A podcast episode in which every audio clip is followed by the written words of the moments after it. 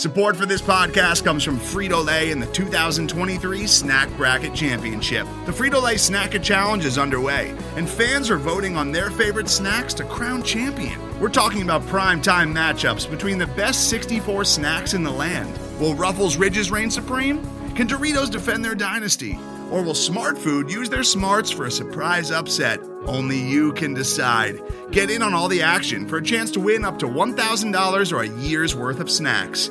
Let your snacks be heard. Just go to fritolaysnacket.sbnation.com to vote and enter for a chance to win. No purchase necessary. Sweepstakes ends April 3rd, 2023. Void where prohibited. Year's worth of snacks awarded in the form of 52 coupons, each good for one bag of chips. See official rules at fritolaysnacket.sbnation.com.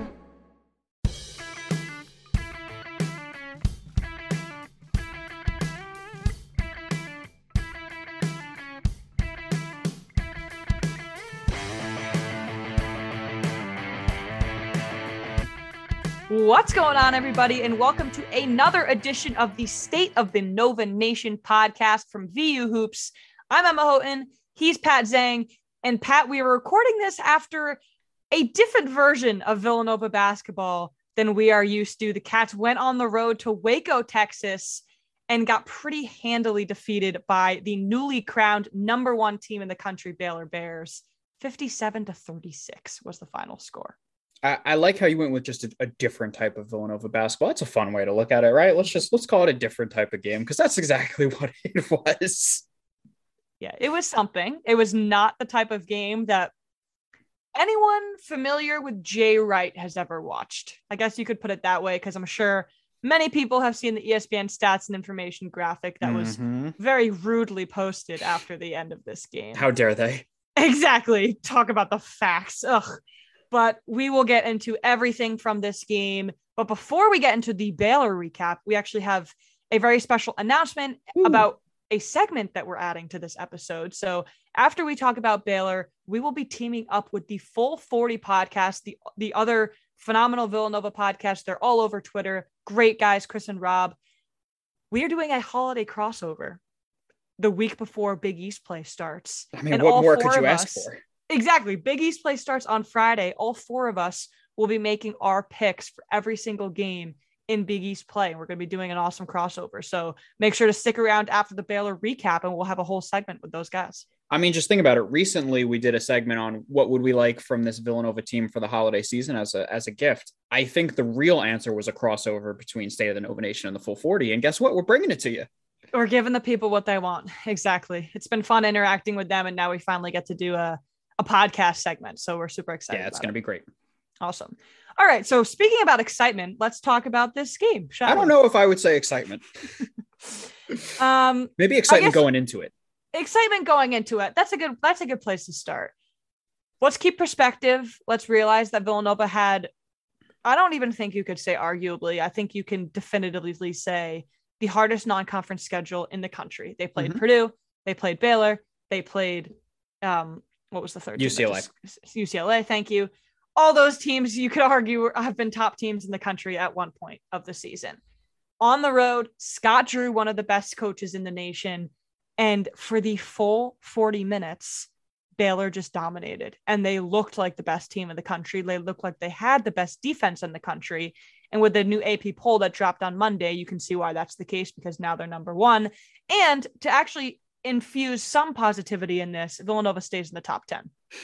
I do like that. It's clocking in at number nine uh, this week. I thought it was going to be lower. That's why I said it. It, it could have been. Um, yeah, this isn't going to be the most positive episode from me, sadly, as we, we talk about this stuff. I mean, just think about how bad that Syracuse first half was when everyone was losing their minds on Twitter. Villanova scored 26 points in that first half. Of course, they were able to explode in the second half. Villanova did not get to 26 points in this game until there were five minutes left in the entire yeah. game, which is just – mind blowing. I'm not sure fully encapsulates what this was. Villanova scored 36 points in an entire game. It, it's remarkable, as Emma was referring to before. You know, fewest points of the Jay Wright era. Villanova held under 40 points for the first time since 1979, and 36 is tied for the fewest points by an AP top 10 team in the shot clock era. Not a lot of history was made, but not a lot of good history was made uh, Sunday in Texas. Texas, usually a good place for Villanova. It certainly yeah. was not this past weekend. Yeah, the side of the two natty championships. Yeah, those are the three bullets that the ESPN stats and info tweet. I had to quote the, it. Had to quote yeah, fewest points, lowest shooting percentage, 36 points, and then lowest or first game under 40 points and 79. There are so many things to get to what do you where what do you where do you want to start? Do you want to start with Baylor or do you want to start with Nova? Uh, let's start with Nova. Let, us let, go okay. through the Nova stuff. Okay, so I mean, I'll, I'll, just I guess I'll start with this. Eric Dixon, Brandon Slater, and Jermaine Samuels had mm-hmm. one field goal each. Yep. That was one of my biggest takeaways from this game. The the lack of offense, the lack of shots falling is one thing but it really came down to especially in the first half because by by the second half i think it was pretty much uh signed sealed and delivered the clamps had completely come down on the defensive end for baylor mm-hmm. to miss the amount of gimme shots that villanova missed in the first half was excruciating to watch yeah and i think it goes into a point we've kind of talked about all season where it's been that search for the tertiary scorer you know mm-hmm. gillespie's mm-hmm. the go-to guy you know, Justin Moore gives you the ability to score, and he actually did it against Baylor. He went to a season average at 15 is who's that third guy. And for most of the season so far, it has been Brandon Slater. Slater had another rough shooting game here. And I, I, think a part of it was because, again, he got a little shot happy and wasn't driving as much as we'd like to see Brandon Slater drive and knowing that athleticism. Part of that may be because he got his soul taken by um, uh, Flo Thamba on that block when he tried to dunk over him. So his soul taken might have played into it there a little bit. Um, but the you know you, you mentioned the three of them. The one i really have to focus on because it it's just you need it's not only you expect more you need more and it's jermaine samuels. And i do think it's concerning at this point because from his performances this season especially in the bigger games that they've played you know he was really solid against ucla i want to say he finished with 20 points there but he's been he hasn't been able to really imprint himself on a lot of these games. And we talk about a guy that's you know a fifth year guy been in the program we expect, you know, second team all Big East, all those things. He has not made enough of an impact as we need him to. And just looking at this Baylor game, I mean, he had double the amount of turnovers than points. He had yeah. four turnovers and two points. And most concerning from Samuel says, as we look for guys to be able to hit shots, he is three for his last 24 from beyond the arc. And it's it's really, really concerning at this point.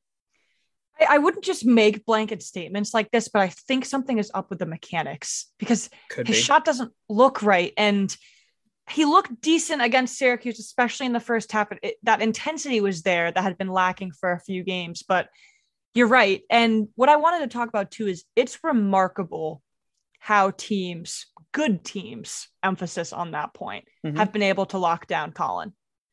The way that UCLA completely eliminated Collin in the first half, the way that Baylor completely eliminated Collin Gillespie for this entire game. That is their game plan. And those teams both executed it to a T. So, yes, Villanova needs tertiary scoring in any game, but especially in these games with defense as good as Baylor's. And lucky for us, we're never going to a team, we're never going to face this team that has a defense as good as Baylor's. Never, because I think it's the best in the country. But you need something more from Jermaine Samuels. Yep. Not just because he's their big guy, not just because he's known to drive, because he is the leader of this team. And he hasn't been acting like it lately. He looks scared. He's cautious. He's putting up bad shots. He's not exploiting the biggest advantage he has, which is jump shots and jump fakes and pump fakes and all these different things. They've all just been absent for from his game. And when Gillespie's being shut down the way he was, when Moore was being shut down, and then he's the only one that can make shots. How do you expect to put up more than 40 mm-hmm. points? There's just no production from anyone.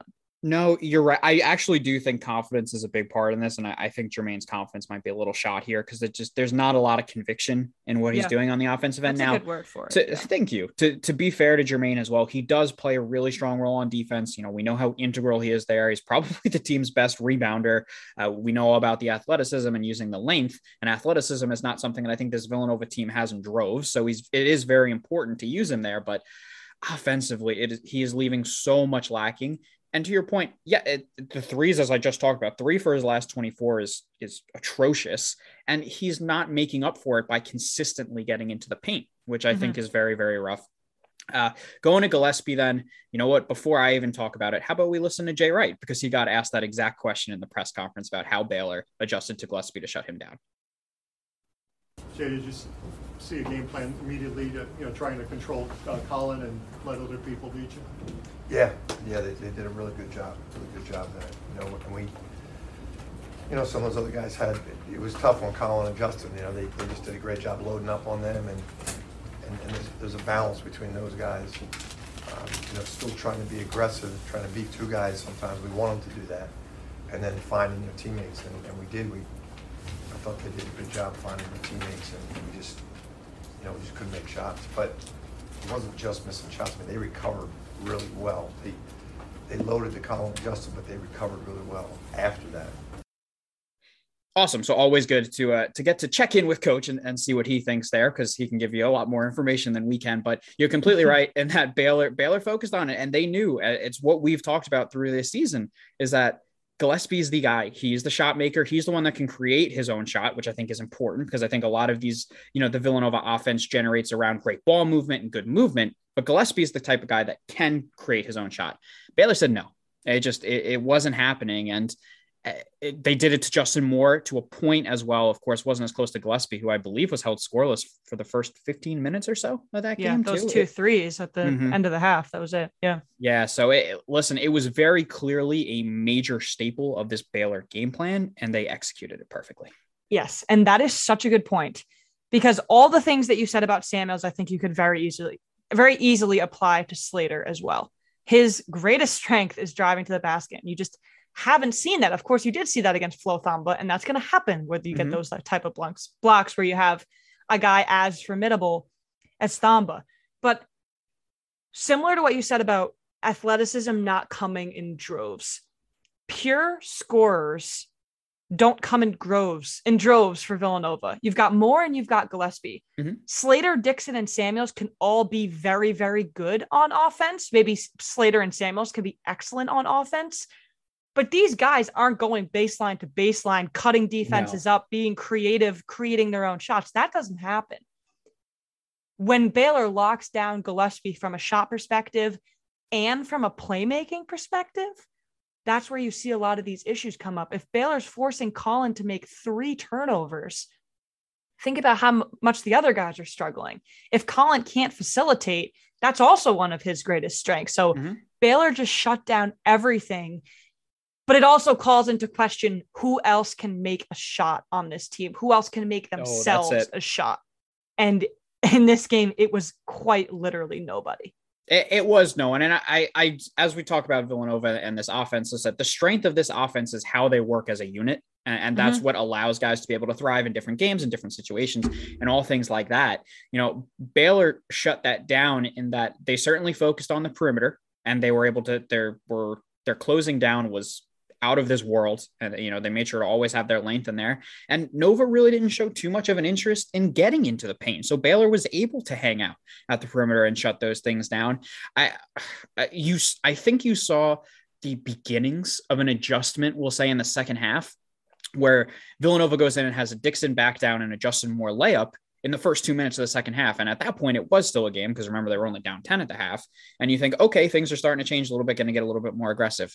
It, they never really went back there. Villanova finished with just 12 points in the paint. In comparison, Villanova, uh, Baylor, excuse me, was at 22. And it's, I have some points to talk about that further, actually, for the season as a whole, but I do think it's a little concerning.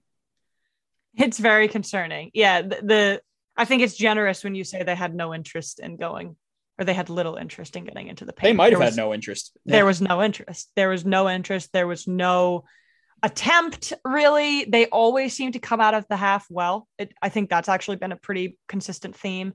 They come out with a lot of energy.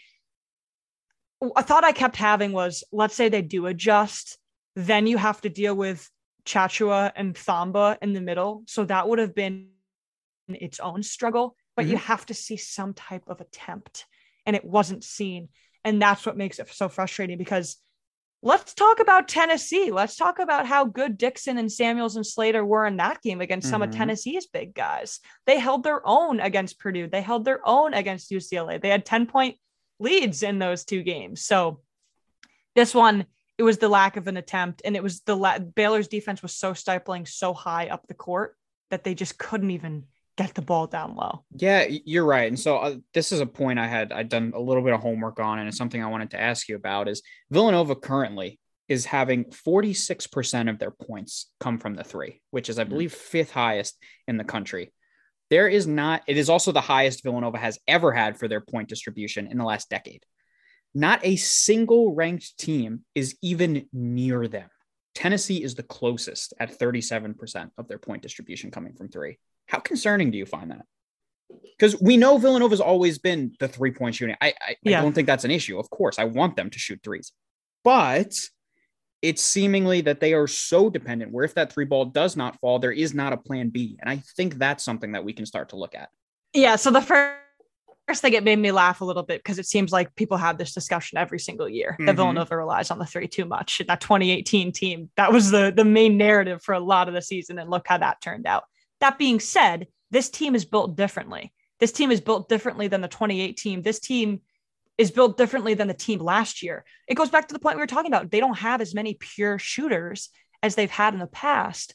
So to rely on a three that heavily when it's a Samuels three or a Slater three, you can't count on those guys to hit it every time. You can count on a Moore and a Gillespie, but you can't count on a Samuels and a Slater. And it just keeps coming back to they've, I mean, at this point, they've solidified their identity as a three point shooting team. Mm-hmm. They've also solidified their identity as a small team. And I do not, I don't think that is the way it should go because yes, they're undersized. But as I mentioned, they've been able to hold their own against bigger teams. But when you stick to the five out so strongly, when you only put up threes, you make teams you make it easier for opposing mm-hmm. defenses. You don't have the, the, opposing defenses don't even have to be big. Tchamwa Tchatchoua and Flo Thamba were big in this game, but they weren't as good as the guards because those big guys didn't have to do anything. They just no. had to guard the perimeter. And then the last point is that you've got the shooters, you've got the, the lack of a, a, a big man. I, the, the, adjustments just need to be made.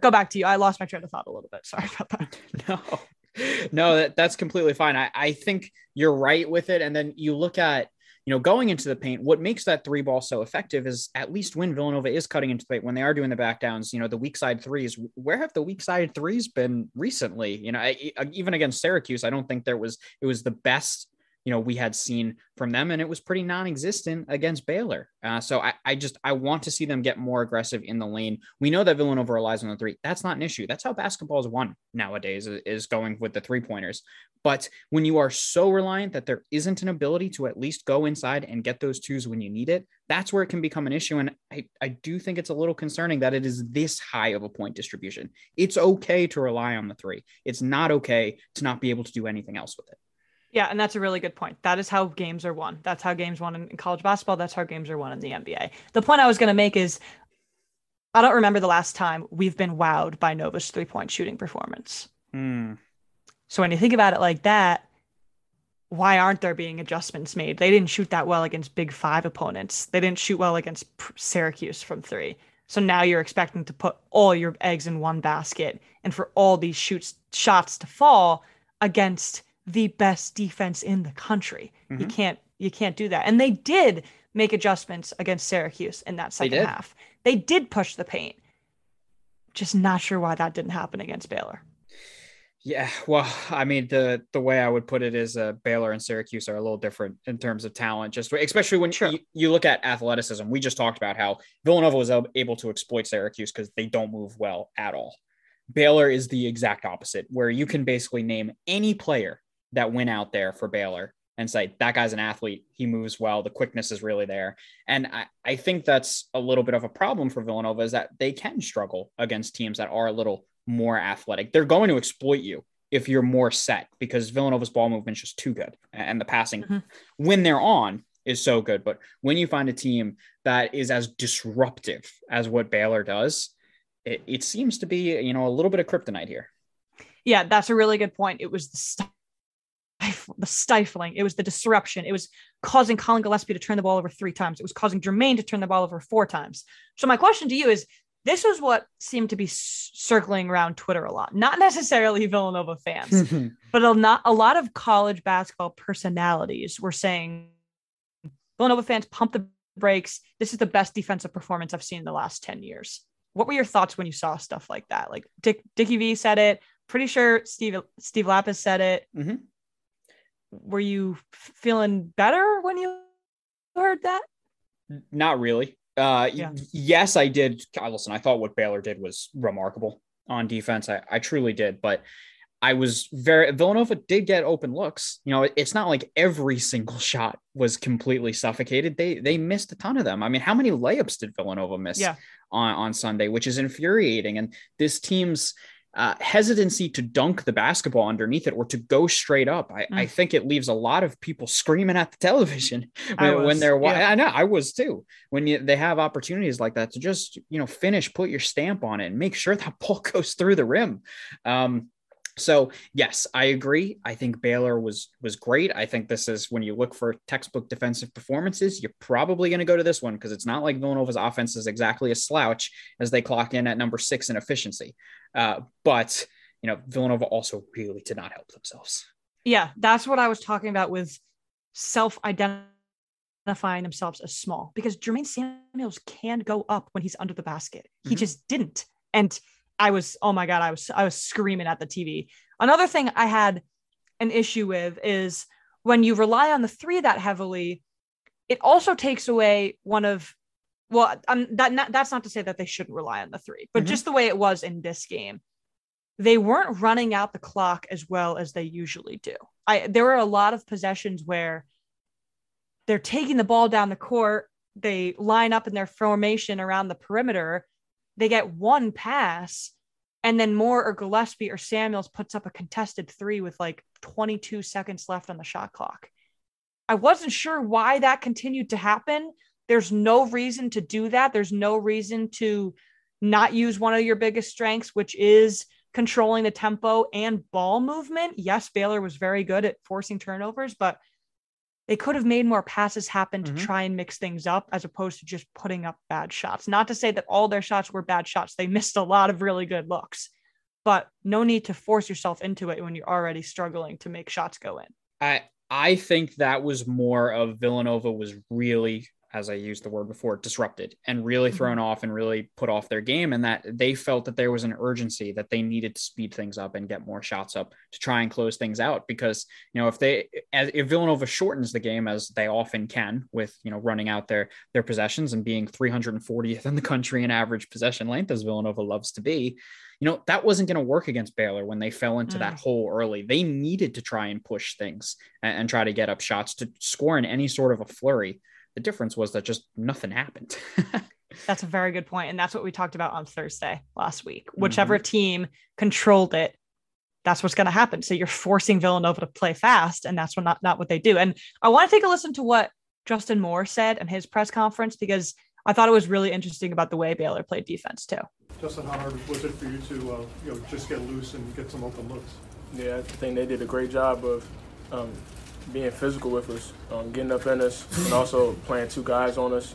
And then when we make the extra pass, they were covering, like Collin said. So credit to them, they, they did a great job defensively. So this is a point I meant to bring up at the beginning too, but it's much better hearing Justin say it, obviously. Baylor recovered. yes. They made all of those moves, but then they recovered. So anytime a cut was happening, Tchatchoua or Thamba came back. Mayer and Akinjo and Brown and Sochan, who expected him to have that good of a game? hmm Those guys made big up impacts up top, but then they didn't let anything go by them. And not many teams can do that on defense. No, I thought Flagler was uh, incredible, especially Yeah. defensively with, with moving around. You know, we, we know about Thamba and, and Tchamwa Tchatchoua and what they do on the interior, but, you know, more perimeter wise, I thought he was so good. I was really impressed with James Akinjo, and I did not think I was going to come away from this game saying that. He Yeah. was a menace for Baylor. He was that's as good as I remember seeing Akinjo playing. I know things haven't always been steady with him. Of course, this is his third school. You know, Big East fans know him from Georgetown. I was I came away incredibly impressed by Akinjo's performance. And, and, you know, with with Mayer, you would think that if Villanova comes out of this game with Mayer finishing with three points and Cryer finishing with eight points, wow, they did something real well. in Villanova, yeah, even Flagler only yeah, had ten. Might yeah. have found a way to come away with it. Mayer hit the first three of the game, was scoreless for the rest of it. Yeah, it didn't matter because that they just, as you said, defensively it was so strong and they were able to exploit so many things. Yeah, so I think we should transition to that because the defense does continue to improve. And mm-hmm. I just X'd out of my tab, but I believe they're 22nd in KenPom. Uh, I just had it up. Right 21st, 21st. 21st. That's another sizable increase. It is. They limited Baylor to under 69 points for the first time this season, and it's way under 69. It was 57. Matthew Mayer was bad. He, he was mm-hmm. not good in that game on offense, at least. And Baylor also only shot 25% from three. This is the team that led the nation in three point shooting last year. They obviously lost four of their starters, but they had that foundation still. They are still very much reliant on the three and scoring points that way, too. It was just that it, the way I looked at it, if you blindly look at Baylor's box score, I think you and I would be high fiving.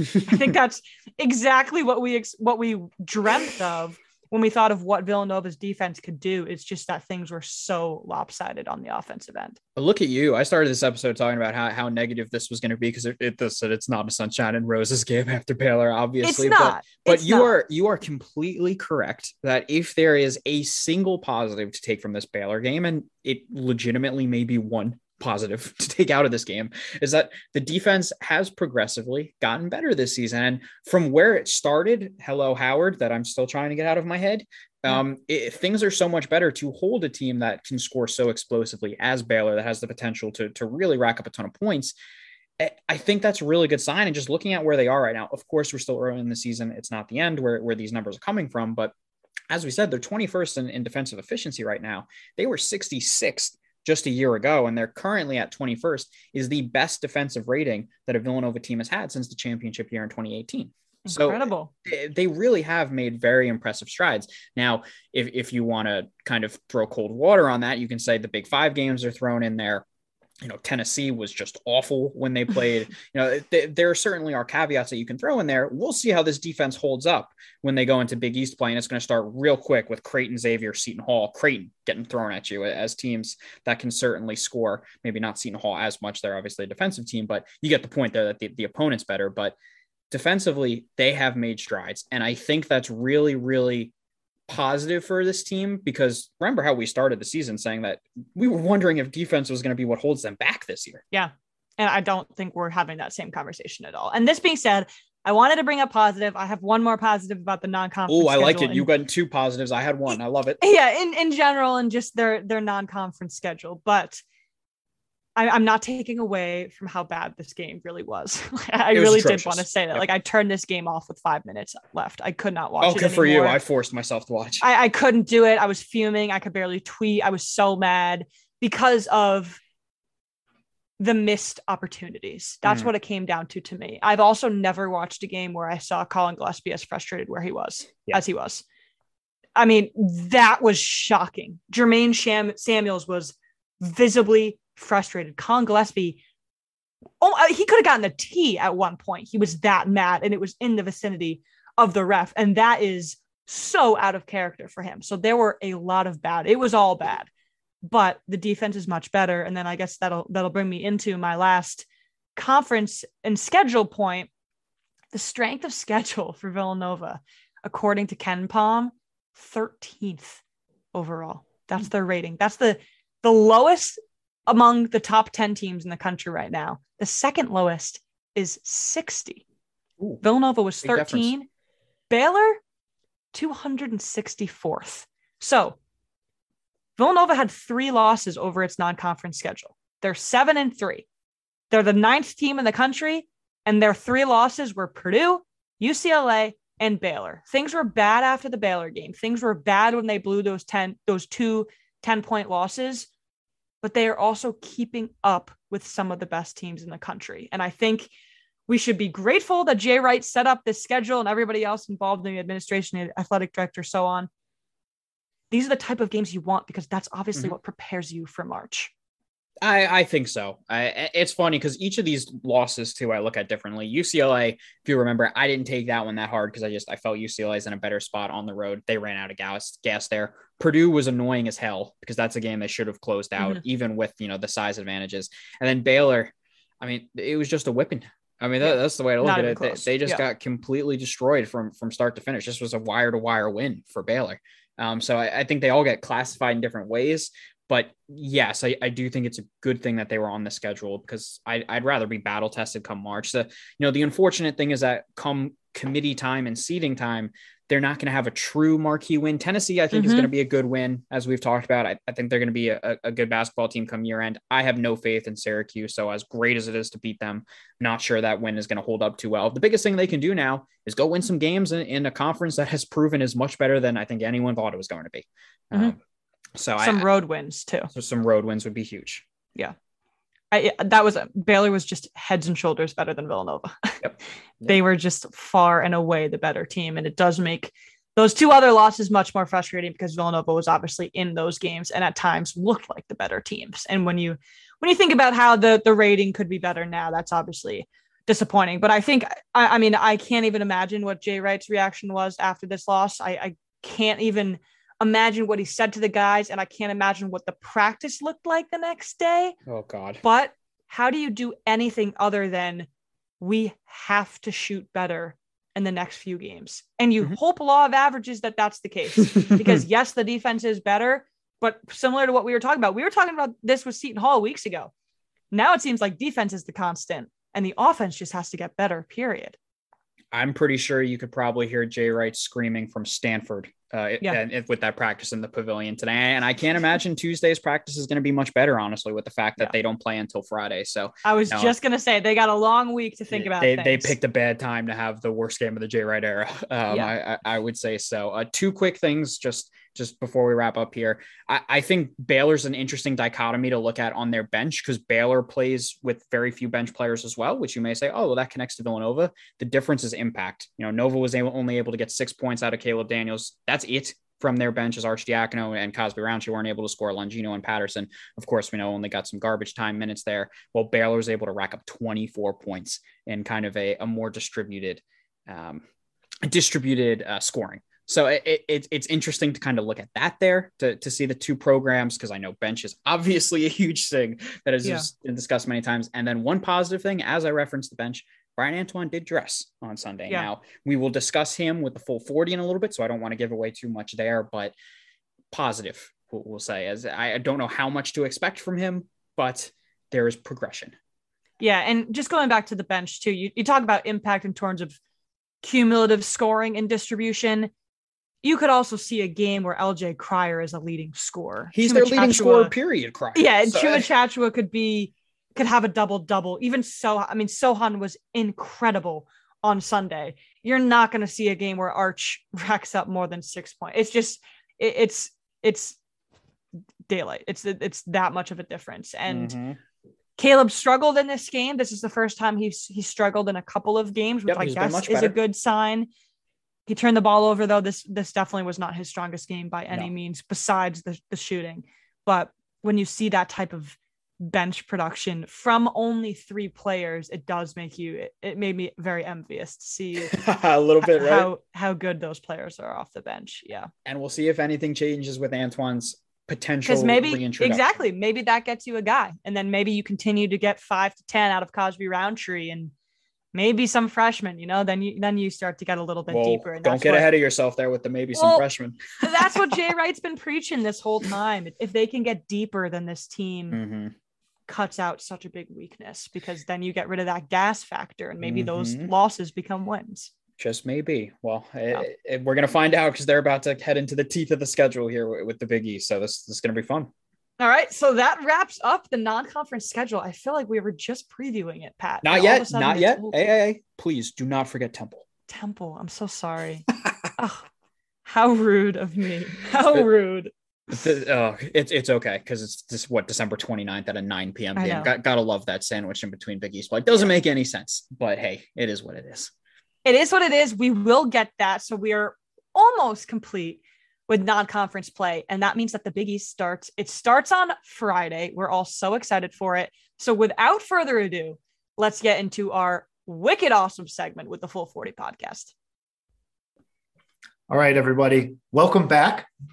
This is Chris from the Full 40 with Chris and Rob.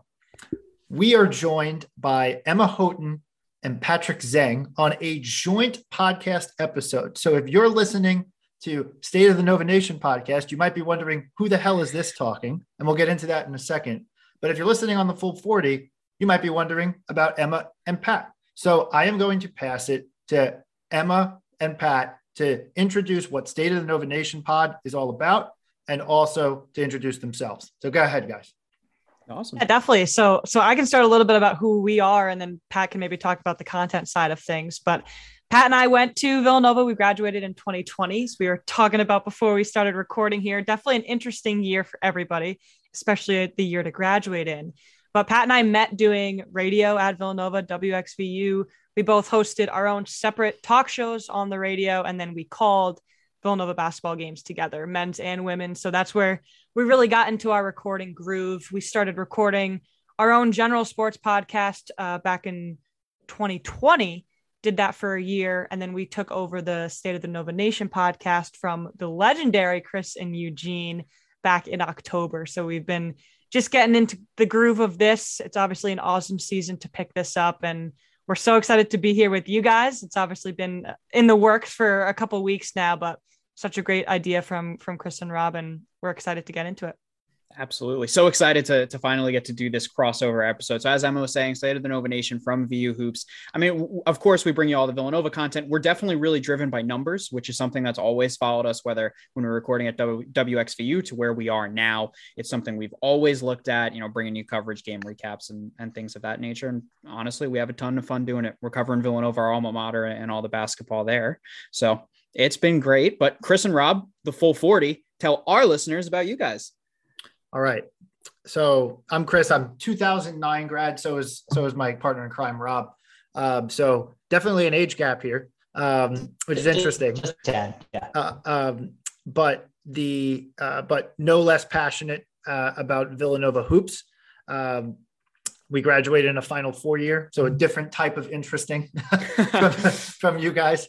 Uh, but but uh, but that being said, uh, our our stick on the full 40 is uh, is like there is numbers, there's analysis of games, but we're not X's and O's guys. We are the fans' take on Villanova basketball. Our whole thing is few people, friends, having a drink after the game, talking about Villanova hoops. And one of the one of the big features of our podcast is the ice clinking um, when when we record. So you, I, I will say, I think Chris is overplaying our hand on saying there are some numbers. I mean, a number gets mentioned. Uh, we are not bringing you in-depth stats and analysis. we are number to be, nine To be very clear, let's let's set the expectations here with what you're going to get. So definitely don't make any bets on the predictions that are to come. yeah. We've Fair had with our us fair too. share of Yeah. bad predictions this year too. Yes. Yeah. So what are we predicting? So let's get into let's get into that a little bit. Um, so we have the State of the Nova Nation podcast versus the Full 40 podcast challenge. And what this is is we are doing a Big East Conference schedule pick'em. Every single game of the Big East schedule, we have made our picks now. That doesn't mean on future podcasts we might not we might say, "Hey, I wish I didn't make this pick, but we can't go back and change it. What happens now is locked in. What you hear on this podcast, we're not changing it for purposes of this contest. And we haven't decided what the prize will be, who the winner will be, maybe bragging rights, maybe something more. Maybe one will owe the other a drink. Who knows? Or maybe uh maybe a trip to Reading Terminal Market, Emma. Uh, for you. I'd love Um, that. I don't know about Taylor Swift tickets though; those are too. That might be expensive. tough. It might be expensive. Yeah. Yeah. So Maybe a Big um, East tournament meetup. So if you I, figure something I'm, else I'm definitely down for a Big East tournament meetup. Um, so everyone was challenged to pick a winner for every regular season game, and as a tiebreaker, pick the winner of the Big East tournament. Uh, correctly picking home wins counted as one point. Correctly picking away losses only counted as one point. You got two points for picking a home loss and you got two points for picking an away win. So a little bit of a wrinkle added to it because to, to challenge people to maybe they play a strategy play to pick an away win or a home loss where you might not necessarily see one, but you could see it happening just to push people a little bit um, and to try and produce a little bit of an interesting result. Um, and then you correctly pick the Big East tournament winner, you get three points. So that could change the game at the 11th hour to decide the winner. So um, the tiebreakers are just to announce it first is the closest to the pin on overall record um, in the Big East regular season. And the second is the closest to the pin on the away record during the Big East regular season. So those are all of the rules. So now here's how it's going to go. We're probably going to speed through the games where we mm. have mutual agreement um, and instead go directly into the disagreements that we have. And it's fun because there are a couple of games where there is one person only on the disagreeing side, and those people are going to have to get challenged by the other three. So, Emma and Pat, did I miss anything? No, I, I think you hit everything. We're really excited to get into this. Such a fun idea, and we're, we're pumped to go through it. Yeah, and we hope people can get involved. We'll hopefully give out a sheet where it's going to be blank. You give us our, your picks, and uh, I mean, in a couple months from now, we're going to have this all set up. So it'll be fun to track as the season goes on. And to see how wrong I end up being. is going to be great. Yep. So love it. All right. So we haven't heard as much from Rob Dormish yet. I was going to say, I feel like I'm on the, I'm getting ready to get on the hot seat right now. but he's on the hot seat because we're looking at the Friday night game versus Creighton away at Centrally at CenturyLink Center in Omaha, Nebraska, and an opportunity for definitely an opportunity to lose that game. No doubt about it. Creighton's got a good start to the season, but only Rob picked Creighton to win. Rob, defend yourself. All right. As I alluded to earlier, I'm going to give you the no numbers defense of why Villanova is going to lose this game. This to me is really a feel game and it's a momentum game and it's got a couple other things happening as well too. Obviously, Nova's coming off a terrible terrible loss. Not only that, we're coming off a string of games where we just didn't pick up the big win. So I'm thinking a little bit that the Villanova psyche is a little bit in the dumps, and there's a big opportunity for Creighton to take advantage of that, especially given that it's at CenturyLink, which we know is a tough place to play. And Creighton has a really experienced, terrific coach in Greg McDermott. He's absolutely going to have that team ready to play. And I have to imagine there's not going to be a heck of a lot else going on in Omaha on a cold December night. So I have to imagine CenturyLink is going to be rocking to make sure that Villanova gets a hard time. In all reality, though, I do think this is like we know this is a tough place to play. Greg McDermott gets his guys up. And I kind of love the story. The leading scorer on Creighton right now, uh, guys, Ryan Dawkins, I want to say, D2 transfer, three time national champion. He knows how to get it done. Um, and I do think this is just an opportunity for Villanova to trip it up a little bit, um, given that they're going to be playing in a tough place. So, look, I just think this comes down to bad momentum, bad juju for Nova. And I think we pick up another loss, unfortunately.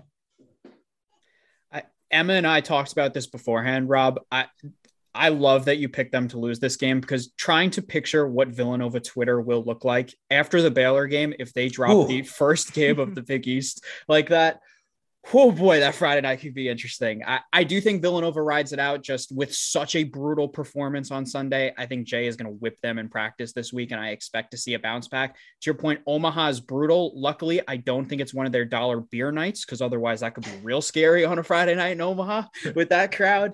Uh, I think Villanova's got enough to get it done. I know Kalkbrenner's a seven footer, which is really scary for, for what Creighton can do, of, of course, trying to exploit Nova, but I, I see a bounce back performance. Yeah, and you talked a lot about bad momentum for Nova.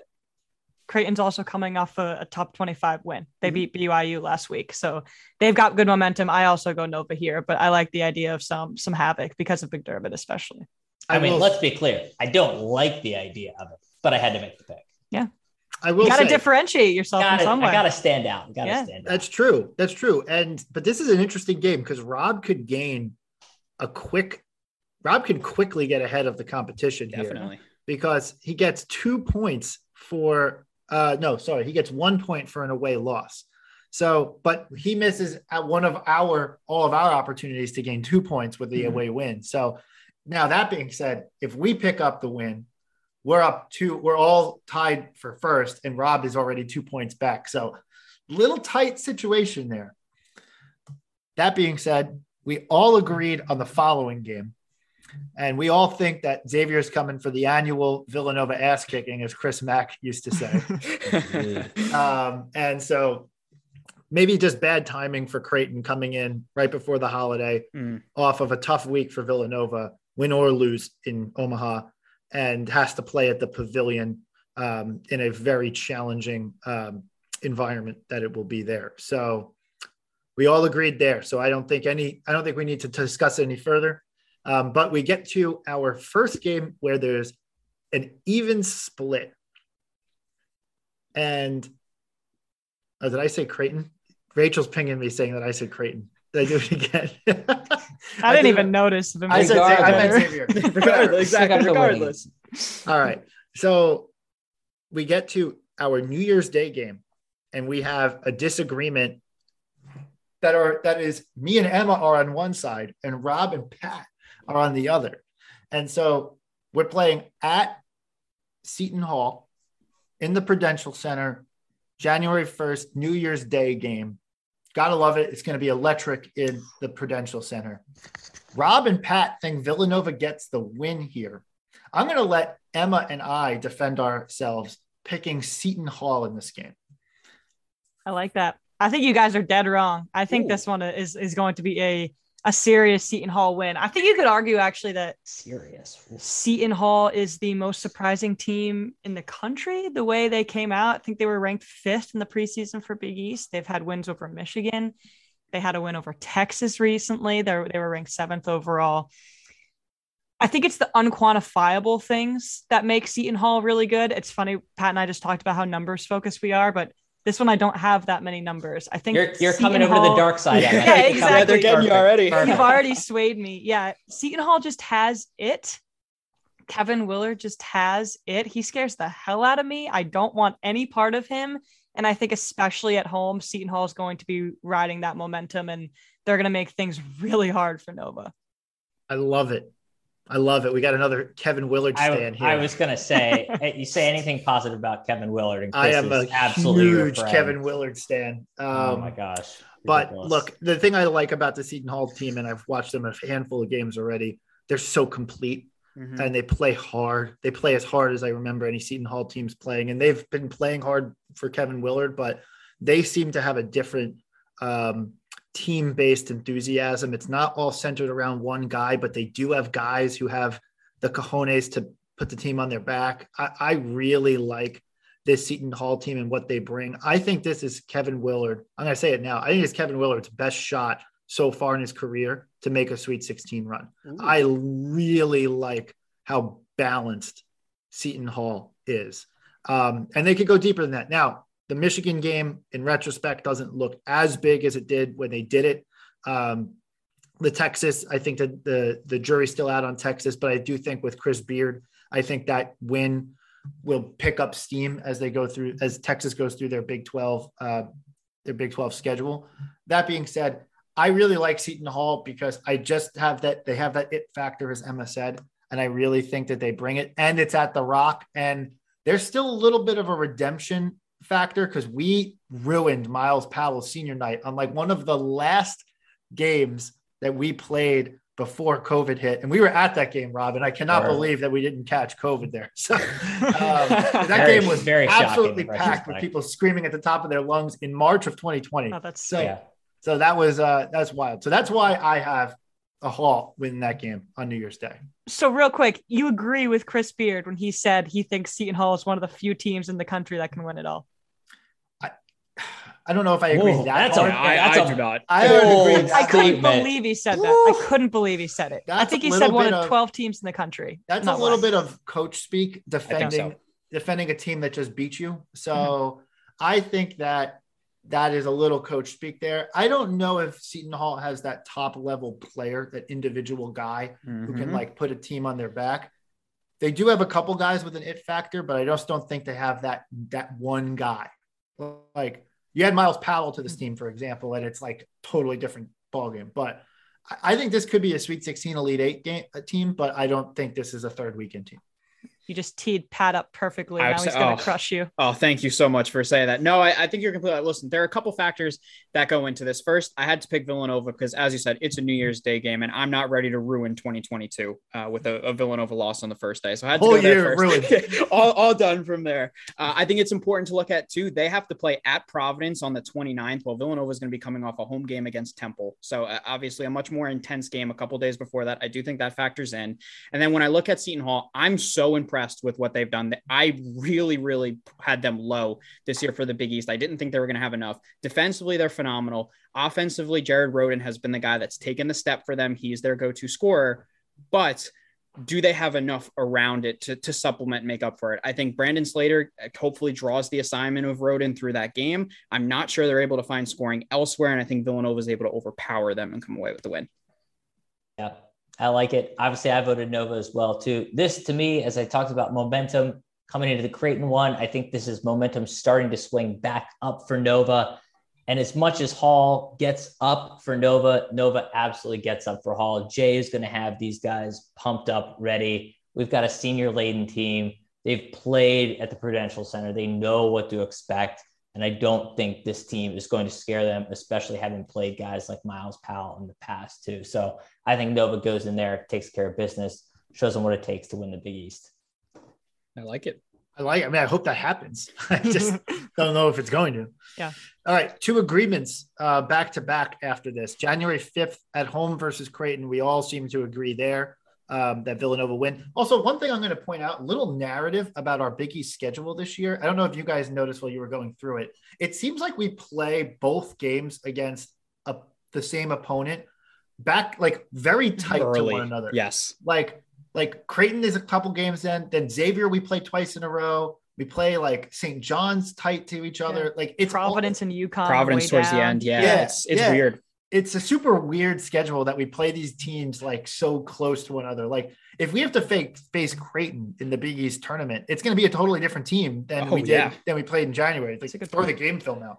Uh, um, so, so we have we're home versus Creighton. Now, one thing that I do want to just point out is that all four of us picked an away win at DePaul.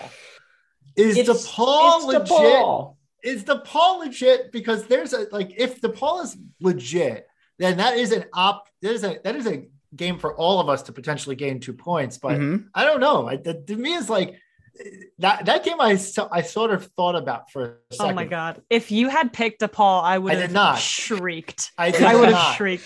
I did not. I'm gonna regret it. I, I've been so high on DePaul, uh, so high on DePaul, and Pat and I joke about it all the time. We do, but I, am actually serious about some play. Javon Liberty Freeman is or Freeman Liberty is so legit. And they've got enough of a supporting cast around them now where it's not a joke. And it is Liberty Freeman. I'm sorry. 20 points, eight rebounds, four assists, two steals. That's pretty complete. Is Liberty Freeman a it's a great little, little redundant? I would say so. I mean, great name for the Fourth of July. Yeah. Yeah. so they also kept it close against Loyola Chicago and they beat Rutgers, which I think are two relatively quality ones.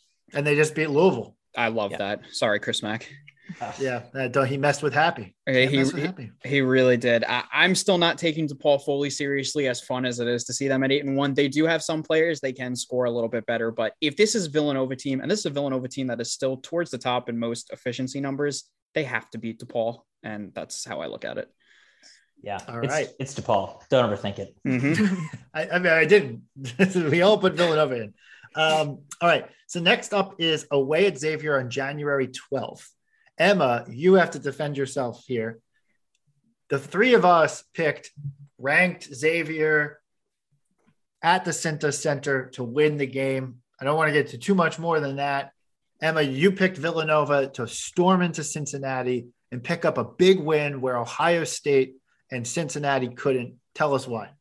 Yeah, I think Vill- I think Villanova's going to sweep Xavier this year, and I don't think Xavier's overrated. I think they've got a really good squad, and they got much better when Zach Freemantle came back, and he's been healthy since literally December first when he started getting those minutes back. I believe it was a foot injury. As well balanced and from a points and minute standpoint as Xavier is, and I'm going to steal some of your fire just so I can defend it myself. They have nine players who average more than 15 minutes and six players who average more than eight minutes. So when you talk about the differences between Villanova and Xavier, that's pretty stark there. Villanova can shoot better than them. I think Villanova plays defense better than them. They might have the size disadvantage, but Dixon and Slater and Samuels have proved at multiple times throughout the season that that might not matter if they bring the in defensive intensity. So I think it's going to be a tough road atmosphere, but I do think Villanova is the better team. I like it.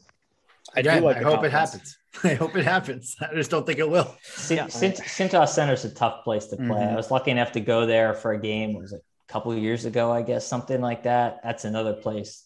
They get excited, and there's something. There's something about the Cintas Center that we seem to struggle with a bit. Mhm. So, Mhm. especially given Xavier's team this year, they've got the experience. They basically brought back the whole team, and they've they've they're off to a good start this season. So I expect them to carry forward. I do think the home court advantage absolutely plays in this one. So it's Xavier for me. All right. Yeah. I like it.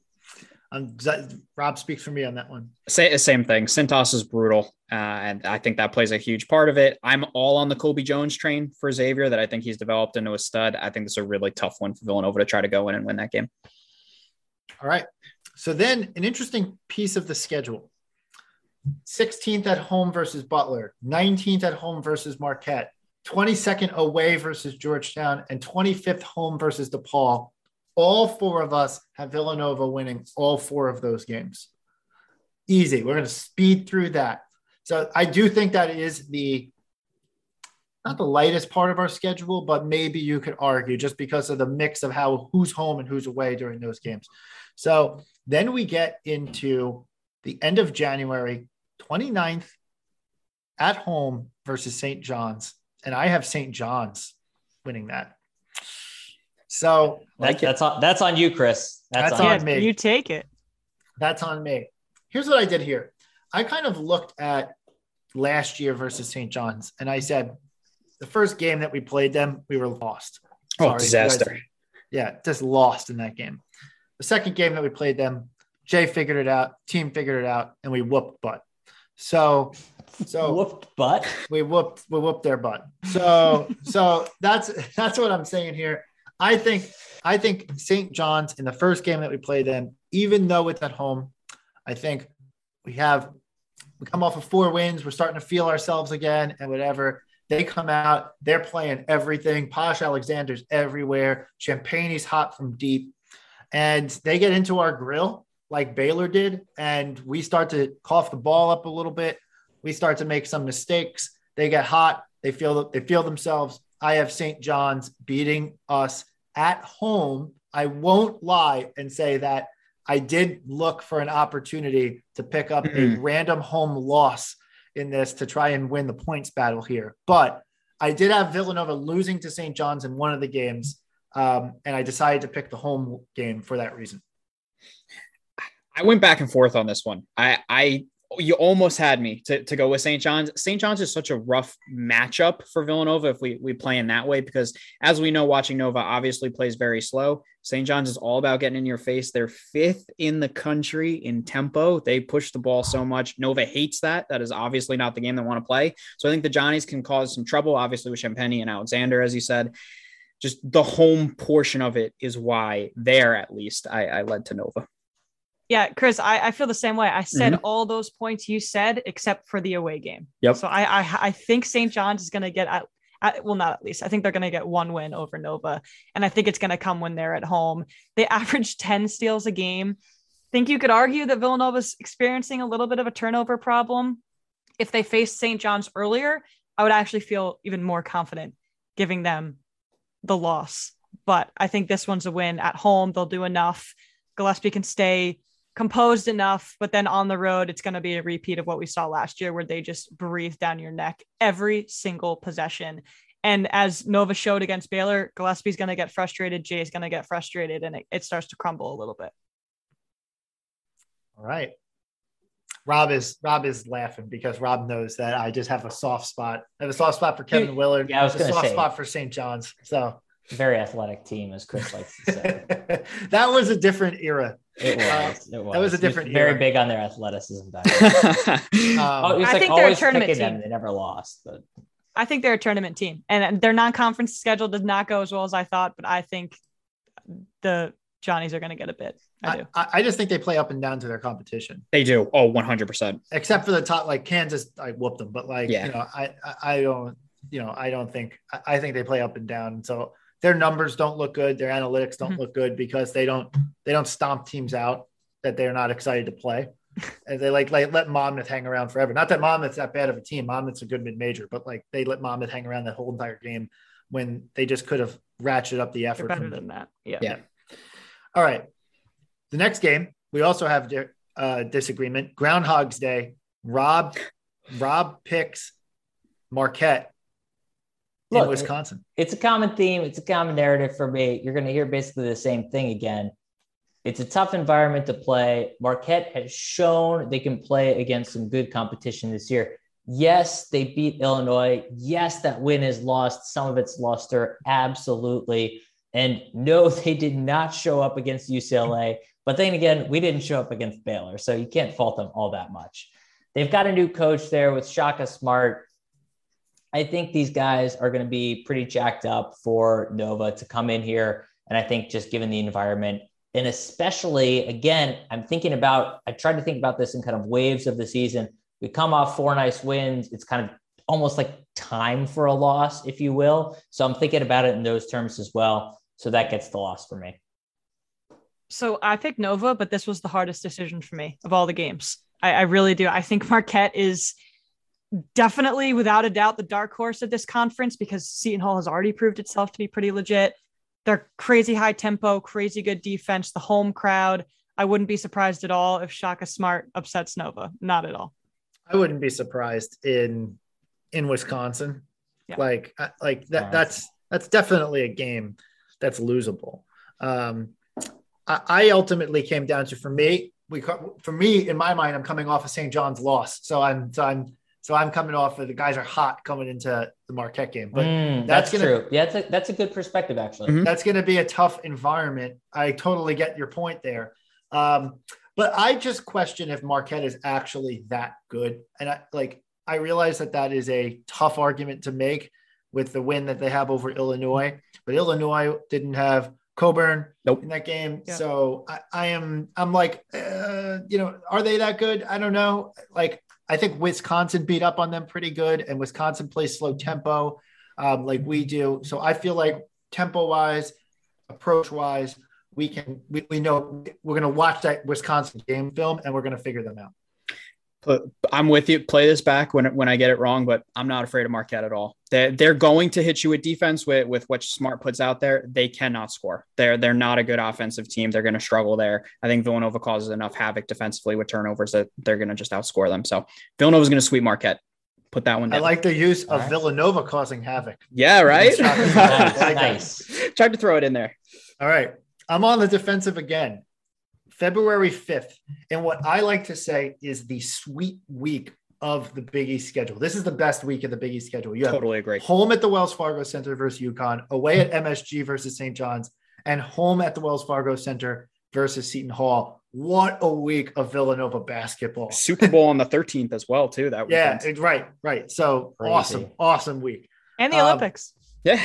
Oh, right. Yeah, duh. The Olympics. Um, so you have UConn at home. I'm the only one who picked the Villanova Wildcats to win that game at home. Now I get that's in the Wells Fargo Center, and the home court advantage might not be as strong as it would be in the Finn. But guys, how am I the only one to pick us at home versus UConn? The only one? Come on. I'm putting you guys on the defensive. Defend that pick. Defend why UConn is going to beat us at home. Rob, I got to ask you quick. You have Nova dropping Marquette and then not getting up to play UConn the next game. Yeah, this is I, I'm banking on. I'm thinking on this narratives. I'm thinking momentum. This is like a late January, early February swoon for Nova, Mm. and then starts to round into form after that. But that's how I see it playing out. Yeah. So I don't. I don't think. I'm also. I made these picks after the Baylor game. I'm losing a little bit of confidence in the team. I'm not emotional bullish. there was definitely some emotion factored into these picks, 100%. But yeah, I from what I've seen with this team, the mental fortitude right now is not quite there to just say, yeah, we lost, we're right back up for this game. So I can put a couple losses back to back, especially if one of those losses is against a really legit UConn team, Mhm. well coached. Obviously, as we talked about earlier, has a lot of talented players. So, you know, in my mind, Marquette's more of the stretch there. UConn's just, yeah, that's a good team that could go either way. Uh, and then I go, I'm scarred from what I've seen in, in Purdue and Baylor with good interior defenses. And that's what UConn is going to bring here with Sanogo, Polley, and Isaiah Whaley. Those are, th- and I, Akok, a cook as well, who doesn't get as much run anymore, but he's basically a seven footer for them. They're going to shut down the interior. I, I don't like Nova's chances for what we've seen them so far against teams that really clog the paint. Don't let Villanova get that driving kick. Yeah, if this had been a legit home game, I might I might have put a little bit more Shots into fired it. to Wells Fargo right there. I, Yeah, I, I really seriously. don't. No, I, no, I there's really no shots fired here. Yeah. No shots fired here. You guys have listened enough to us. We have Yes. no belief that that's a home game. Like, No. it- especially just for not an UConn. away game. Yeah, the biggest compliment I can give UConn is that they rebounded from losing James Bouknight, and they replaced him by having eight legitimately good players in his wake. That and helps. Villanova just doesn't have that. And we don't have to get into the whole conversation about rotation and the freshmen, blah, blah, blah. But if you're saying that Nova was gassed after Purdue and UCLA, UConn literally goes like five deep. I just, I, I, I don't see Nova keeping up with that. to your credit, you have Emma, Emma and Pat. You have both have UConn winning both games against us. Yeah, I have a sweet. It hurt. Yeah. It we hurt, did not talk did it. about before No. that. Yeah, we. I. I just, I, I think Yeah. UConn's so good. Uh, look, I get it. I get. I think UConn's great. I love it. I love Dan Hurley, etc. I love the whole thing. I just think home game, even though if it's at Wells Fargo Center, I like our chances to get to get right in that game and and get a big win. That might be the best win of the season. Um, to that That's a really point, point. um, and I really like our I like our chances in that game. But I am also picking us later in the later in the pod. You'll see I picked us to um, to lose at Gampel. So I'm not, you know, I get it. I get your point. Um, all right, St. John's away. Emma, I think you already. I think we can actually skip this one because you kind of defended this point with me on the last one. So Yep. I think I think that all makes sense. MSG. Emma has Emma has St. John's um, beaten Villanova. We've seen that tape before of late. I, I have uh, the rest of us have Villanova winning. I think we're all probably thinking, nah, it's not going to be that much of an away game. We're going to get them in that one. All right. Then we have Seton Hall at home. And it's an interesting dichotomy because Emma and I had uh, had us losing to Seton Hall at Seton Hall. And then we Emma and I both have us winning at home versus Seton Hall. You guys have us losing at home versus Seton Hall. What changed your mind? What changed? Is it the two points versus one point strategy? that, that might have played into it a little bit for me. Definitely a little bit of strategy there. it definitely it definitely helps and i mean look we talked about this earlier it's kind of a it's going to be a competitive game for either mm-hmm. for either of these teams regardless of location uh, i don't see a sweep either way for these teams just because of how they play and because of the history and the coaching like these guys know each other well enough so in my mind it's a split happened to give it to uh to nova earlier going to give it to the hall this time around Yeah, pretty much same reasoning for me. I, as I downplayed Seton Hall, I still think they're a team that can, you know, cause some trouble for Villanova, Totally. and because of that, I think a split happens. For me, it's a revenge game off of the last one. So it's- mental, mentally, I'm going, we're at home. It's a revenge game. We're going to get their number this time. Yeah, and this is Wells Fargo, right? Yeah, this Yes. is at Wells Fargo. Yeah, this is this is the annual insane Seton Hall Wells Fargo game that they win. Yes. oh. Also, the annual. This is usually the time of the year where where Seton Hall has the team infighting portion of the schedule. Oh, good Oh. point. Yeah. So they usually start to lose games randomly late January into mid February, and then they get right for the tournament. So I'm seeing their swoon happening right around this time. This is where Kevin Willard becomes overwhelming. I and was the just team gonna say starts to have infighting. that's when he just stops lose. talking to the media. Yeah, yeah, This is yeah, part of the exactly right. Everything's sunshine and rainbows now. Give it a couple months, and Kevin Willard will be yelling on the sideline, sweating Yeah. his ass off. So, like, yeah, I'm not, I'm not worried about Seton Hall in early February. That's Love an it. infighting game for them. So, I do love that. all right, I have to defend myself on the next game, although I don't think I should have to. And I have another one with you guys where I have a total disagreement on. But we play February 15th away. So after that big week, we then have to go on the road to the dunk and play Ed Cooley and the Providence Friars. And out of two games, two games that we play in pretty close quarters, none of you have any concern at all about Villanova dropping any of those games to Providence. I'm the only one who picked Villanova losing at the dunk in February. I don't know what that's about. The dunk is a different universe. It's kind of like a, it, I don't know if you guys watch Marvel, but it's kind of like Ta Lo. You go into a different universe when you We're in the multiverse. Yeah, yeah, you're in the multiverse. It's like this weird, bizarro world of the Dunkin' Donuts Center, and you have to play this game against Providence and Ed Cooley and all their fans, and they're all nuts up there. And I, I don't know, Emma, you're you're from Connecticut. Like, Mhm. come on, like you got to know that Rhode Island next door. They go. She's got they go family hard. at Providence too, Yes. so I'm They go hard. they go hard. They go yeah, hard. so my brother goes to Providence, and both my parents graduated from Providence. So they're going to be upset that I didn't pick Providence here. I don't want to step on your toes here, but you mentioned another team plays up to their competition. Providence is one of the most inconsistent basketball teams I've ever watched. And I think this is the best they've been in a while.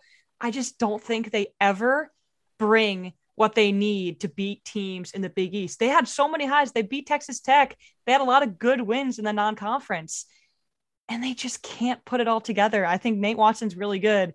Horchler's really good. That's been the Mm. difference. Al Durham's a beast. I just don't think they could beat Nova. The one Yeah, thing that I- scares me is the dunk in mid-February because there are some Yeah. bad things have happened there then in that specific time frame too. But otherwise, I think Villanova gets it done. they have some big returnees. They've had Cooley Mhm. as a coach. They have the they have the they have the the stupid Friar who is the terrifying. Frightening. Terrifying is the right word. Yeah, I you know I am. I, I just don't like us there. I don't like us away at the dunk after night. Mind you, I'm coming off of four wins, so we lose to St. John's, and then I have us beating um, Hall and UConn and St. John's on the road. Mm. Three big wins in that big week, and then I have us drop into the the Providence Friars at the dunk. All right. We don't need to talk about Georgetown at all. I think we can all agree about that. Nope. Um, all right. So then we have February 22nd at UConn. I think we all agree that UConn's good. Rob, th- is this a moment? Is this are you going back to this momentum? No, this this one's not as much of a momentum thing. This one's a, a little bit more of like kind of a, a math equation, if you will. You know, if I go back to this idea, just thinking conceptually about teams in the Big East sweeping Villanova, I just had a hard time wrapping my head around any coach and any team getting the best of our guys and our team two games during this season. Yes, we've had our ups and we've had our downs already, but at the end of the day, the talent on this roster is still heads and tails, I would argue, above a lot of the teams in the Big East. Yes, any one of these Big East teams can pick up a win, except Georgetown, that's for sure. Um, can pick up a win against Villanova on any given day, but can they pick it up twice? I don't think so. So I had uh, UConn beating us earlier, and I had uh, Nova just picking one up to to return the favor now. awesome. All right. I won't I won't push you too hard on that one. But yeah, it's a very, it's actually a very nice, positive thought. I like. I know. a I lot. like it. Yeah, yeah, Uh, we, I think we all want to win at Gampel. I Yeah, just don't I'd think love it. it's going to happen. Um, all right, March 1st versus Providence. We all agree. We talked about that just a couple minutes ago. We got we have all agree that we're going to win that game at home. And then the Bugaboo game. And then the game that kills me that none of you picked this as a loss. I don't understand it. how many times do you have to watch us go into Hinkle Fieldhouse and lose a game that we should win? How many times the 2018 team gave up 101 points in Hinkle Oh. Fieldhouse on a 73% shooting night, like from from from Butler? Like, what is it going to take for you guys to believe that we're just not going to win in Hinkle Fieldhouse? I was the only one who said, I'm going to look at the evidence here, and the evidence says we're going to get our ass kicked in the final game of the regular season. It doesn't matter what time it is. It's at Hinkle. It's a different universe, and here we are. They don't have the guy though. They don't have a guy. There's no Kamar Baldwin walking No. through that door. No, they're not going to put up 100 points. No They way. have Hinkle Fieldhouse. Yes. That's the guy. The Hinkle That have is that that's weird- true. That is the guy. the guy. sun rain thing. That was that was a couple of years ago, right? Oh, I remember that game. Yes. Yeah.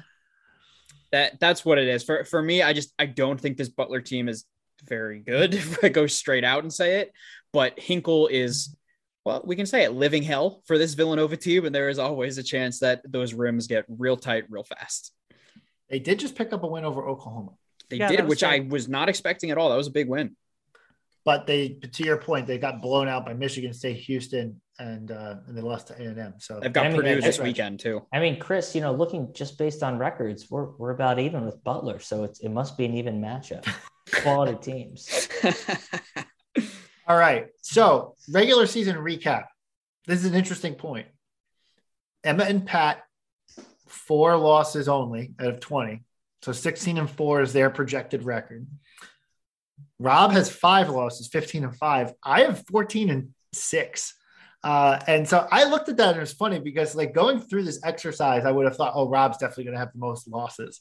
But just doing the actual math, um, I actually was the Hmm. least bullish on this team. For me, just to talk on an overall basis, I think this. I think the Big East is really tough. I think it's challenging. I think it's going to be a gauntlet this year. I would have told you before the season started that I thought we had a chance to go like 18 and 2 Mhm. in this conference. Looking at the looking at the actual results that have happened so far, looking at our results of what's happened so far, knowing that we got to play a lot more away games. I just and knowing that Jay has not found a way to work in the freshmen, I think that there isn't as much upside. Uh, like I think the floor is very high, but I don't know if the upside is that high. So going deeper into the season, I'm still thinking the same teams coming out every single game to play that game. And what do we got? So uh, you know, for me, that's kind of my justification for being the having the most losses of all of us. Does six losses win them the Big East regular season title?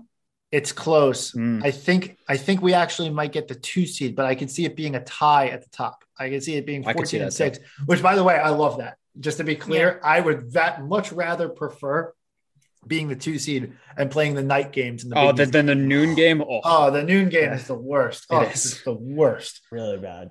So, speaking of the tournament, we have winners picked. Rob and I have agreement. Seton Hall is going to win the 2022 Big East tournament in MSG. I want to pitch it to Pat, who has Villanova coming out ahead in the Big East tournament. Tell us why. And I find it funny too, because I think like as we go through our podcasts, I'm usually the negative one when talking through things. But when I look at this Villanova team, trying to take this Baylor game out of our minds, which of course is going to be very fresh, um, I think it seems really good. I think that starting five, I will go toe to toe with any team in the Big East. I know I talked about how UConn's a very bad matchup, but I have them as the two seed, which would put them on the other side of the bracket. If they get off to a one off in a title game, I think they can come away there. I'm hoping the rotation comes into more effect. Maybe Bryan Antoine plays a little bit. I know we'll talk about that in a bit. I just I look at this Villanova team and there's so much talent. I say they have enough to get it done. Uh, that said, Big East is great and it's going to be a bloodbath on the way through. But I think Nova comes away with it. I really do.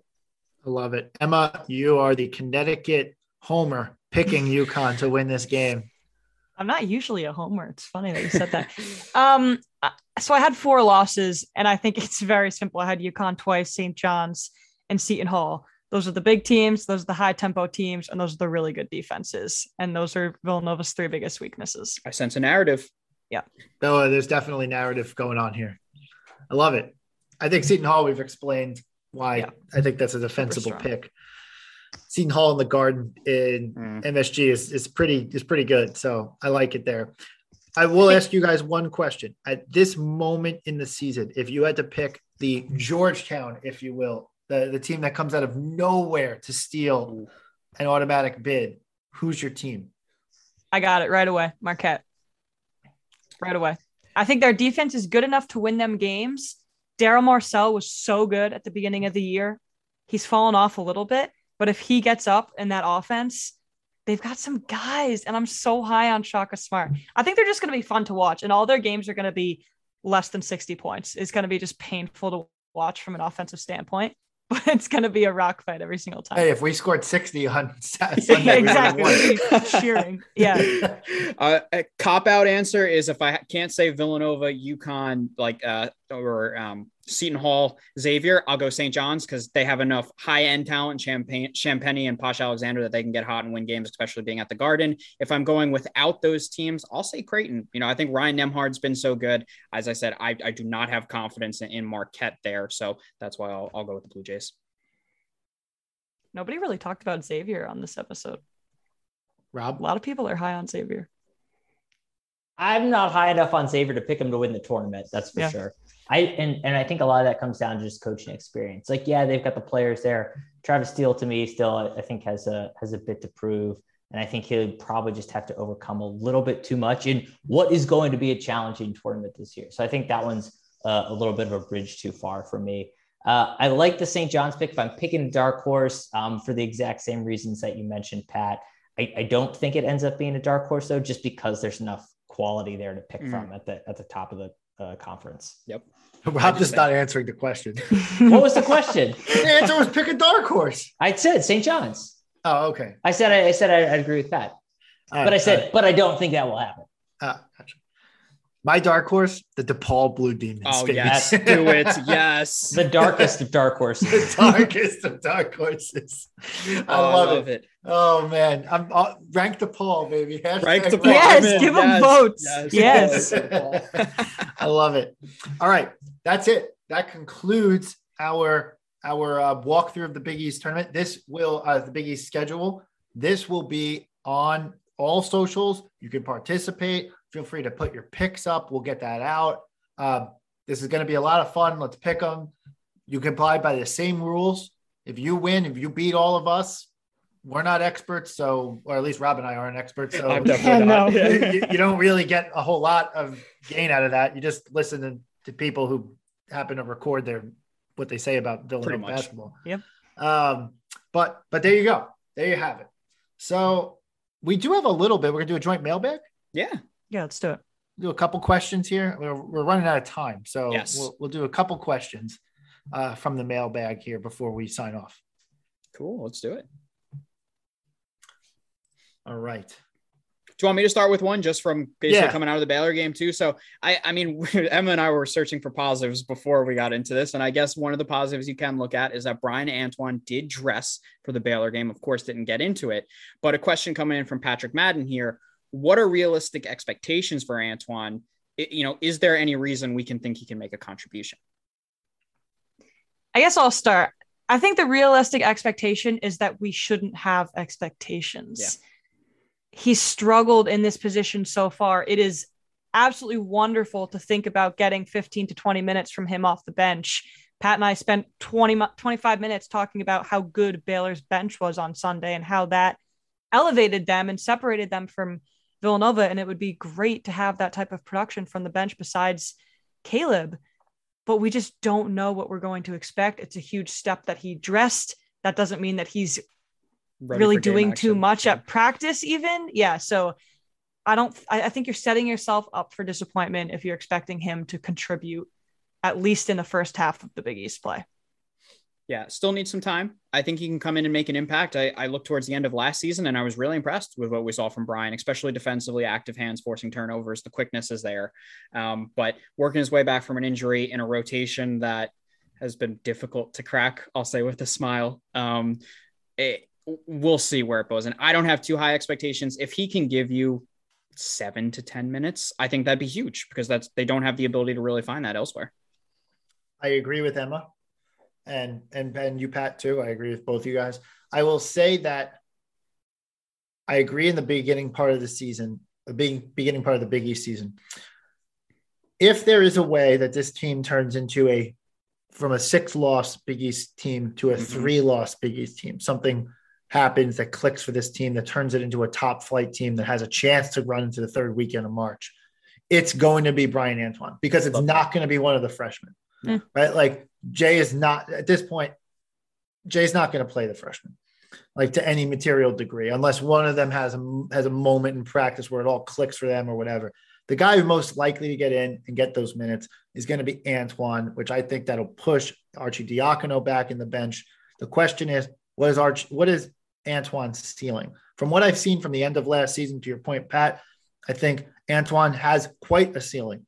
Mm-hmm. Um, the, the ability to change speed, to provide a different look, to, to, to do something to this offense that we don't currently have is something that Antoine brings to the table that I think is very intriguing.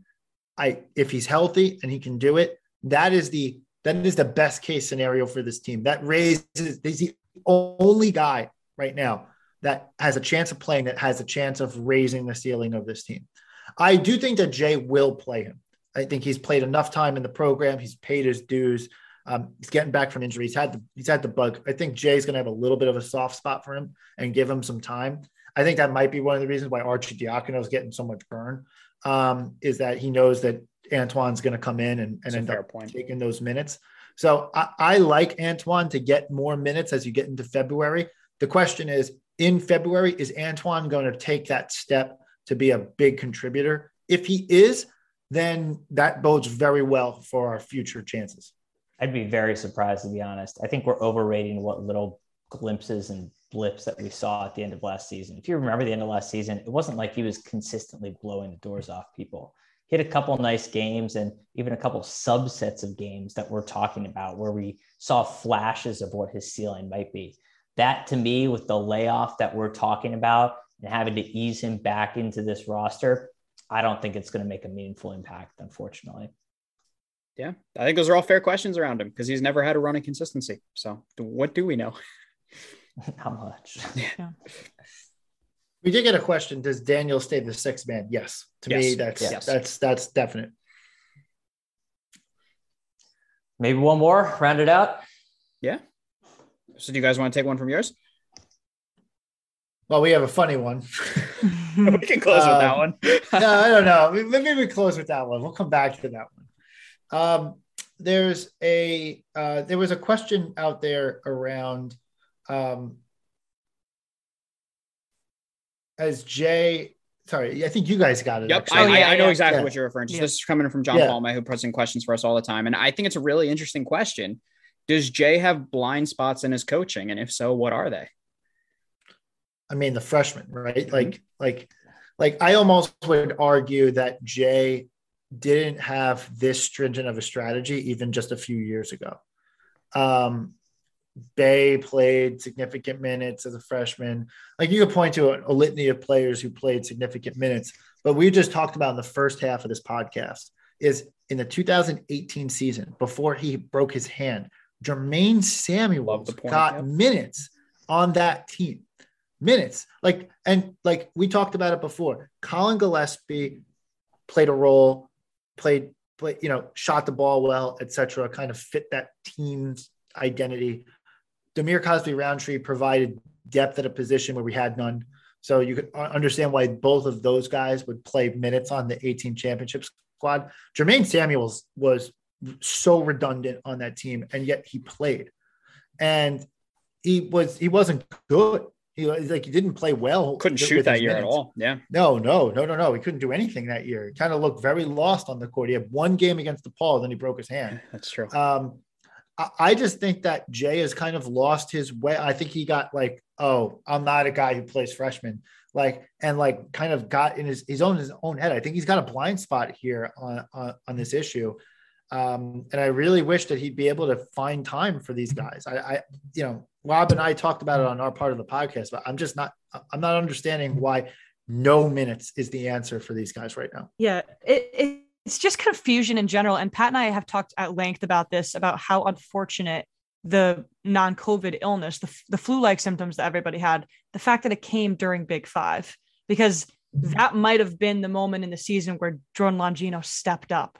And maybe that was when Njoku got some serious minutes against lesser sized guys and they would have just gotten some run under them so that they could be trusted for even four to five minutes in a game against Baylor or a game against Seton Hall or UConn on, on a slightly lower level.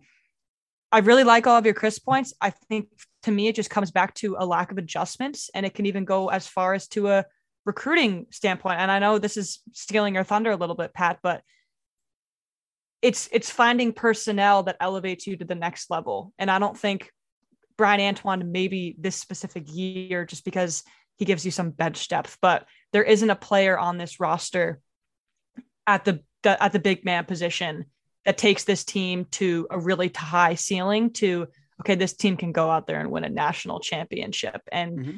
there have been a couple of years like that now and it doesn't necessarily feel like that's going to change in the future yeah, yeah. i will say one of our friends raised this question a little bit earlier too thinking about kind of what role the assistant coaches play in this too it's great and point. i think it's it's a non it's a non i don't know what word i'm looking for basically it would have an impact on it is my hypothesis and that if you look at who the head co- or the assistant coaches are this year you've got a lot of folks who were former players which again mm-hmm. nothing wrong with that but then also got their coaching start under jay wright so you have a little bit of kind of a weird relationship right where you've got a kind of a mentor mentee type thing where yes your job is to challenge your coach and, challenge your employer but at the same time you're probably only going to push that guy that hard, right? And it's going to be different than if you came from some other program completely, had this totally different perspective and brought something totally new to the table. Like you've basically been ingrained with Jay Wright's philosophy mm. and had this inherent bias to say, well, what he's doing, you know, one or two titles, and that's the way I was raised. So that's the way I was raised to coach. So I do wonder if there's a little bit less challenging going on there than there may have been historically, but pure speculation on my end. Yeah, and then my point goes into everyone's. I, I think he can be loyal to a fault, and the, maybe the assistant coaching staff can be loyal to a fault. And that you know, guys like Jermaine Samuels was really bad against Baylor. He just was. I I'd like to see Jordan Longino get a couple minutes and see what that athleticism and speed can do to try and change things up and, and in opportunities like that. So I just I know Jay's loyal to his guys. We talk about playing the older players. They know the system. Get all of that. Of course, we're we're all Villanovans here. We know the drill, but sometimes I think he can be loyal to a fault. And I think we've seen that a little bit this year. All right. I think we have one question left and we have to answer it. And I yeah. think I think loyal to a fault actually is a good right. Wow, I didn't even think about that. we got a question here that says, what does Archie what does the Arcidiacono family have on Jay Wright? what black male do they have that on Jay Wright? Obviously, this is referring to the fact that Chris gets significant minutes on this team. Mm. Look, I um, what can I say? Yeah, Jay doesn't trust the freshmen. He trusts the guys who've been in his program for a while.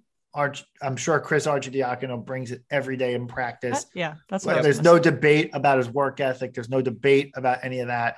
And so Jay goes, who am I going to turn to? I'm going to turn to the guy who doesn't drop my floor too low, and as opposed to raise my ceiling um, at the risk of at the risk of also dropping my floor. And I think that that's where you get Arcidiacono for. I hate to give a serious answer to a sort of jovial question, but it's a I think it just comes down to it's just that simple. But I do think Antoine changed the equation. Mm-hmm. Yeah, that's a really good point.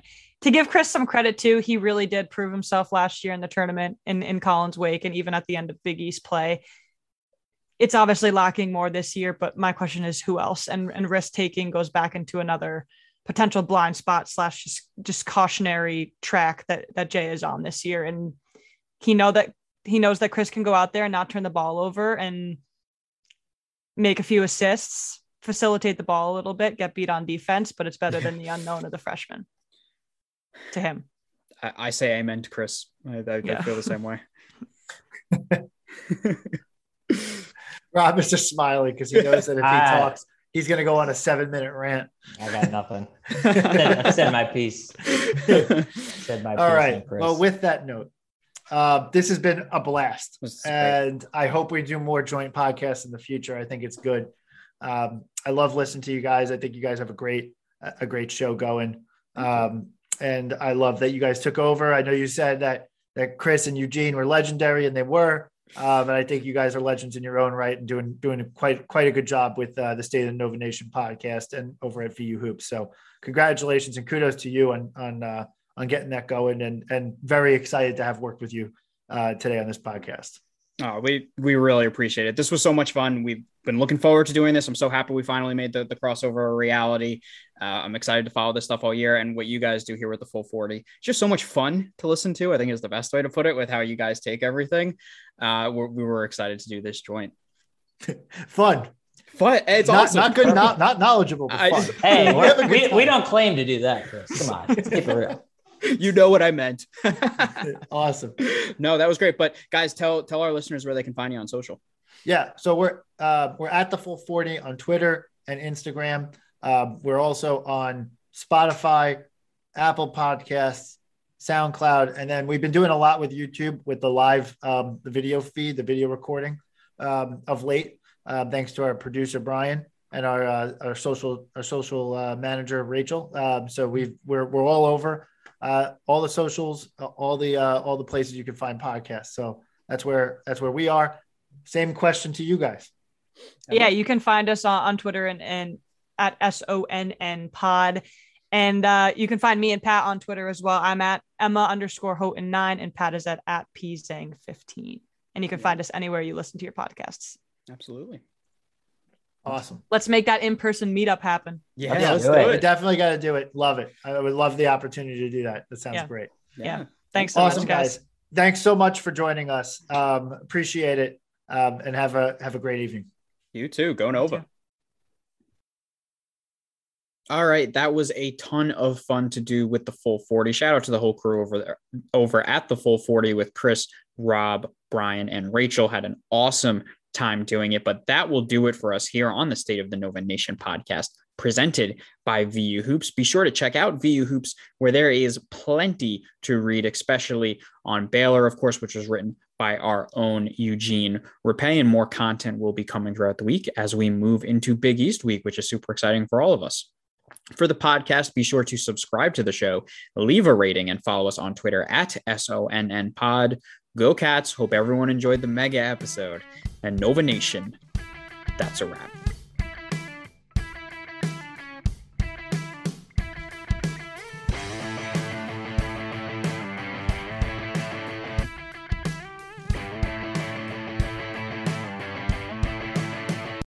Today's episode is brought to you by Cars.com.